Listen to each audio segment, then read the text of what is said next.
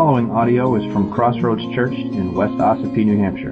For more information about Crossroads Church, you can go to www.crossroadsossipee.com.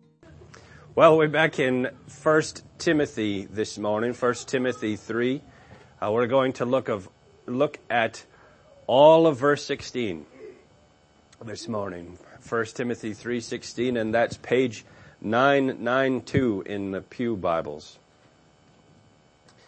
And over the last few weeks, if you recall, we've been talking about some of the various elements of the organization of the organism that we call the household of God, which is the church of the living God, a pillar and support of the truth. Verse 16 is our text this morning, and it's a wonderful summary of that truth that the church has been charged with holding up and displaying to the world.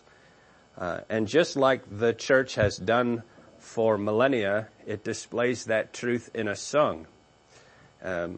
So we're going to look at this ancient hymn of the faith, 1 Timothy 3:16, and then we'll pray. Paul writes, "Great indeed, we confess, is the mystery of godliness.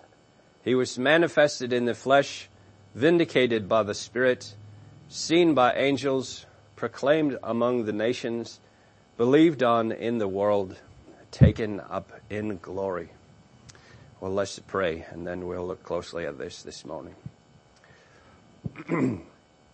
Father God, we thank you so much for the privilege of your word and the privilege that we have of being able to read it freely, to discuss it, to read what others have written about it, and think about your word's application to our lives.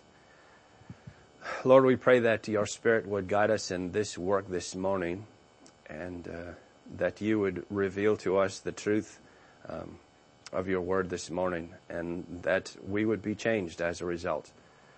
We love you, Lord, and we give you this time for your glory and our good. In Jesus' name, amen.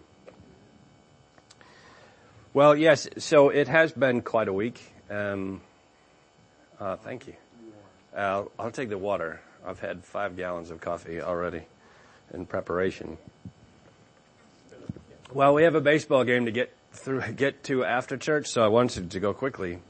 So I got a lot of caffeine already. Just to report, to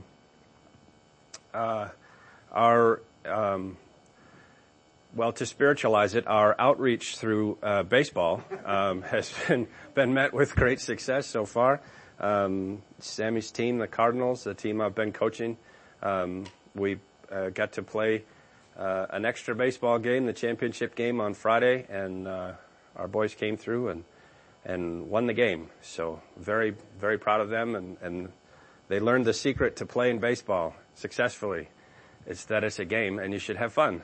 And the hardware is just a bonus, and we got that too. So it was really wonderful. And I thank you for, honestly, I thank you for your support, excuse me, in that ministry, because it really is a ministry to those young men and their families, because of not just teaching kids to play baseball, but helping develop character, and hopefully eventually leading kids and their families to Christ.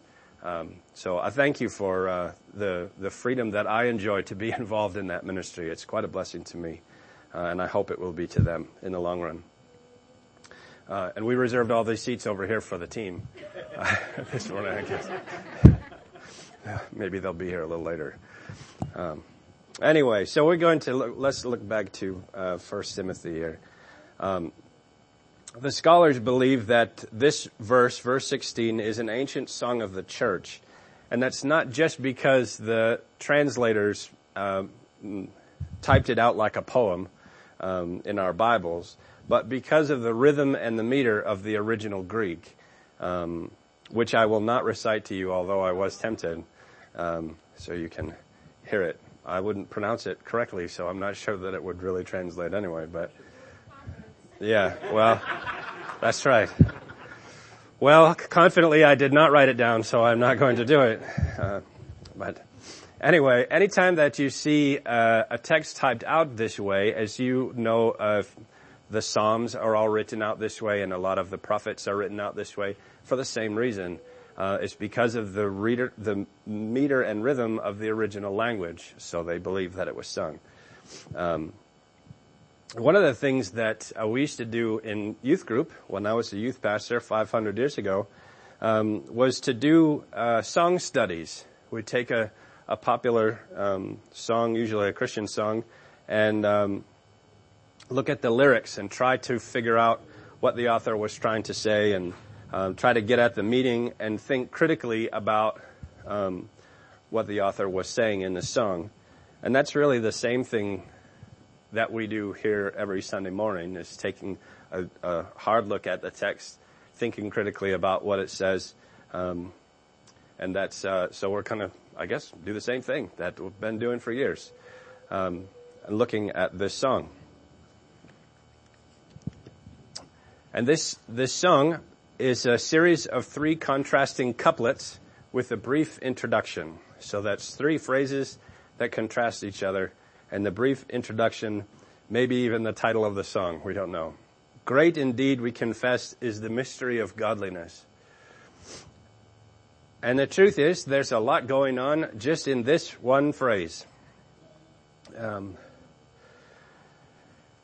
Great indeed, we confess, is the mystery of godliness. Now, the greatness of the mystery is not that it's a riddle that's really hard to figure out. It's a great mystery.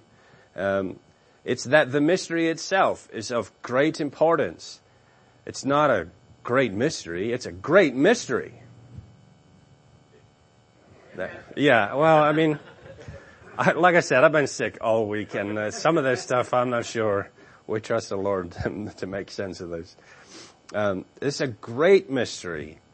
But what does Paul mean by mystery?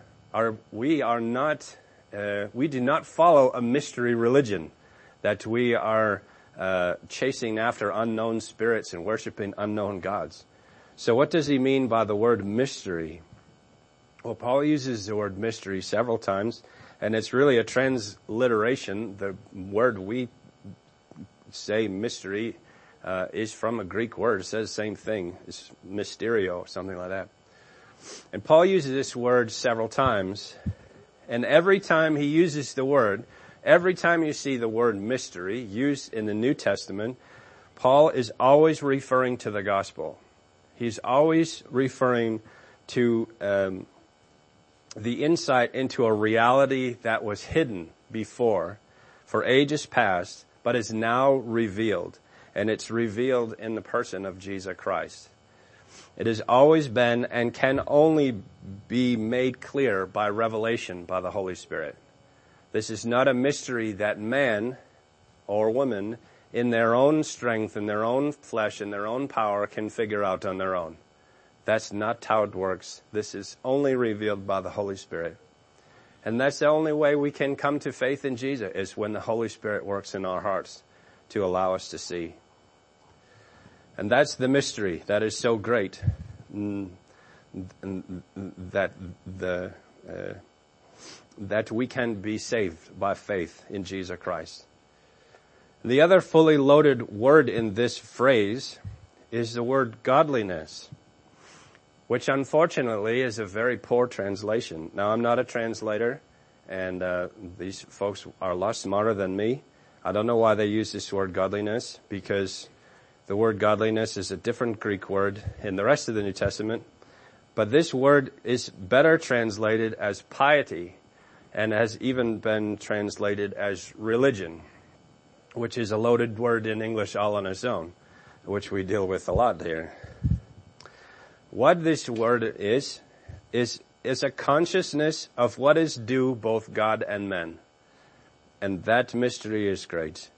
It is the understanding and practice of a life of faith.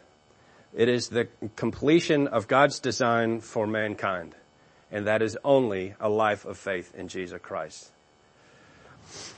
So this whole introductory phrase in the New England translation reads something a little more like this.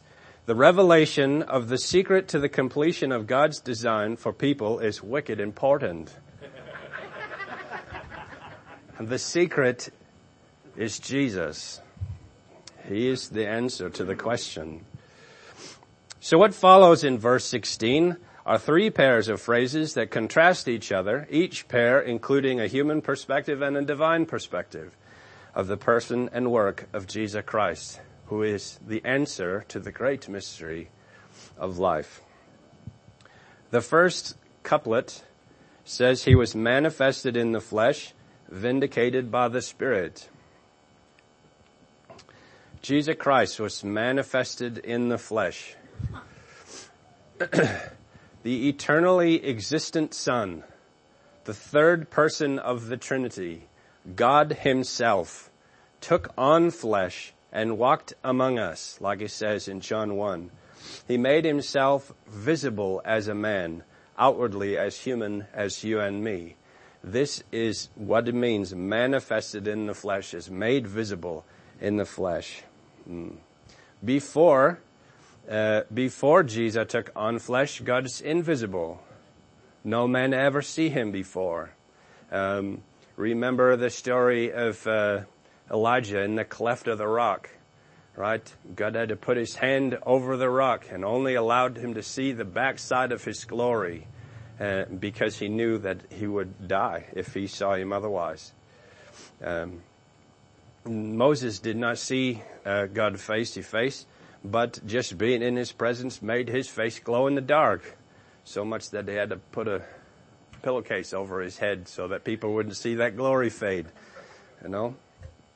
But God was invisible to men. Not that he's invisible exactly, but that we cannot see him with our sinful eyes lest we die.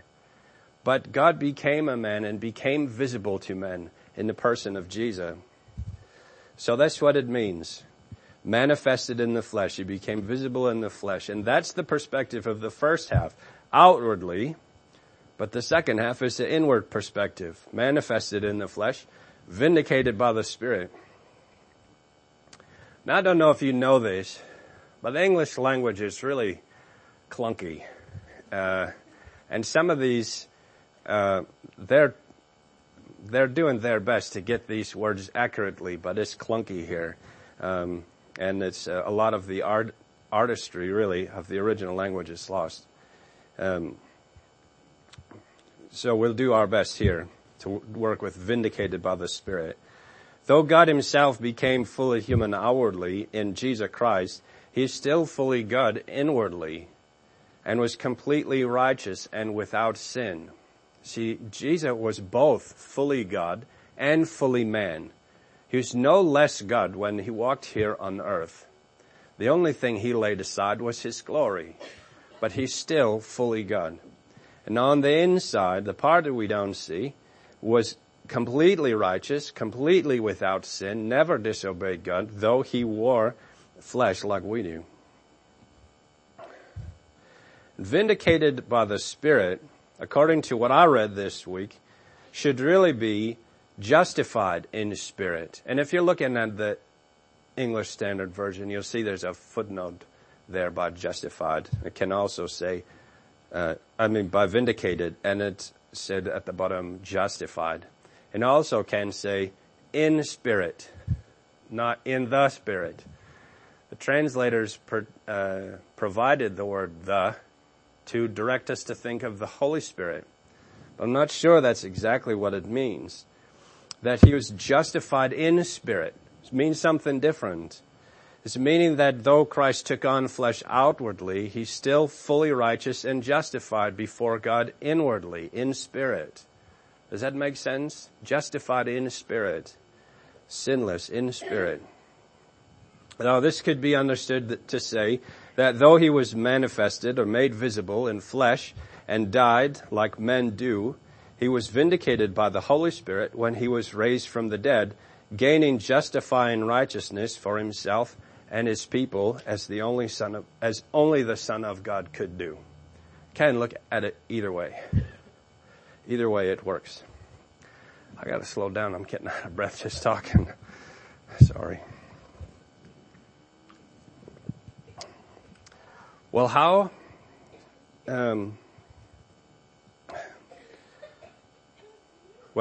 I lost my place. Anyway, being manifested, made visible in the flesh, and yet still is justified in the Spirit, or vindicated by the Holy Spirit through His resurrection, is still a wonderful truth, isn't it? And how is the wonderful truth of the incarnation, as the scholars call it, and the resurrection of Jesus, and justification of Jesus, how is that made known? Well, the second couplet answers it for us. It says, He was seen by angels, proclaimed among the nations. Now, the angels, this is, when it says the word angels here, it means angels. So that's keeping it simple. It's not the apostles, it's not people, it's actual angels, messengers of God. And there was lots of discussion in the things that I read this week about this phrase, whether or not the angels had any idea of what God's plan was to the person and work of Jesus Christ. Some people say no, they didn't know. Until it all happened, it was all news to them. The Bible doesn't say anything about it. It's really not important. Who cares what the angels think anyway? It doesn't really change any of this truth at all. But what we can see is the testimony that the angels did give. The angels foretold Christ's birth to Joseph and Mary. They announced it to the shepherds. They ministered to Jesus' needs in the wilderness during His temptation. They met the women at the empty tomb after Jesus rose from the dead. They reminded the apostles of Jesus' instructions after He ascended to heaven. They had the awesome privilege of seeing with their own eyes the life and ministry of Jesus. Now we, on the other hand, have the awesome privilege of proclaiming the redeeming grace that we ourselves have personally experienced. Though the angels got to see it, they didn't need to experience God's redeeming grace in the person of Jesus because they're sinless. They're different than us. The angels got to see it happening. We got to experience it, and we get to hear it, and we get to preach it. Jesus said in Matthew 28:19-20, "Go and make disciples of all nations, baptizing them in the name of the Father and of the Son and of the Holy Spirit, teaching them to observe all that I have commanded you." The angels got to see this. So they don't need faith even, because it's a visible reality to them. And we get to hear and to trust in the truth of what we've heard. Now, I don't think about this as an advantage. Sometimes, maybe. But it is. Would like to think that the angels have an advantage over us. They get to fly around and, see God and stuff. And that's pretty cool. The good news is we'll get our turn too. But right now, we get to live a life of faith, trusting in God the way that He designed for us, fulfilling His design for humankind, having faith through faith in Jesus Christ. Romans 10:17 says, "Faith comes from hearing, and hearing through the word of Christ." Faith is a tremendous privilege, and it comes from hearing the word of Christ, the gospel of Jesus Christ. Hebrews 11:1 describes faith as the assurance of things hoped for, the conviction of things not seen. And later on in verse 6, it says, "Without faith it is impossible to please Him," to please God. "For whoever would draw near to God must believe that He exists and that He rewards those who seek Him." This is an awesome privilege for us. Faith in Jesus Christ. Man, our neighbors think it's a bummer. They think it's a drag that we have to get up early on Sunday morning and not go out on the boat in the summertime. You got to go sit in a stuffy, hot building and with a bunch of other people and listen to some jerk talk.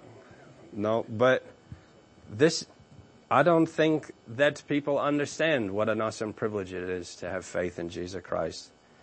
And it's because they have not heard. And it's because we don't tell them. But that's our responsibility.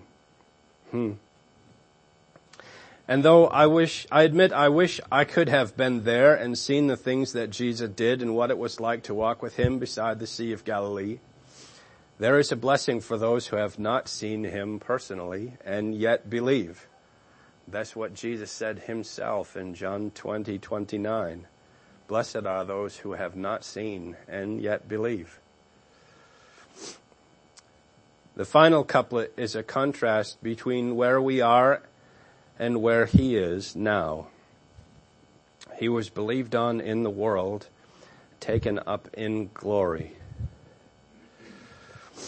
Wherever the gospel is preached in this fallen world, people will believe. I think because we don't agree with that statement is why we are reluctant to preach the gospel.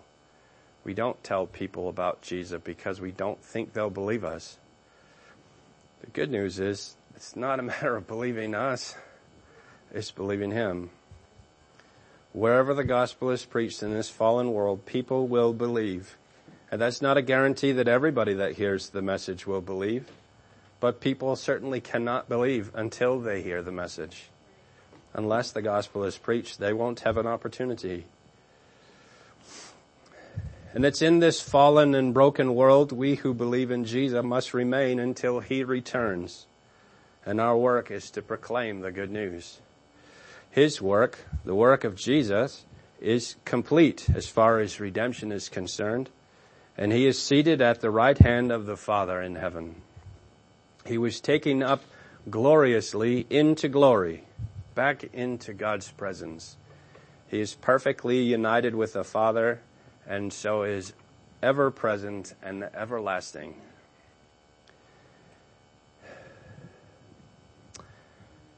The great challenge facing all of mankind, both now and in ages past, is the challenge of uncracking an egg. We are all Humpty Dumpty. We have fallen because of our sin. When we fell from grace, and no amount of human effort or horses and chariots or pomp and circumstance can make it right. Nowhere in the poem does it say Humpty Dumpty was an egg anyway.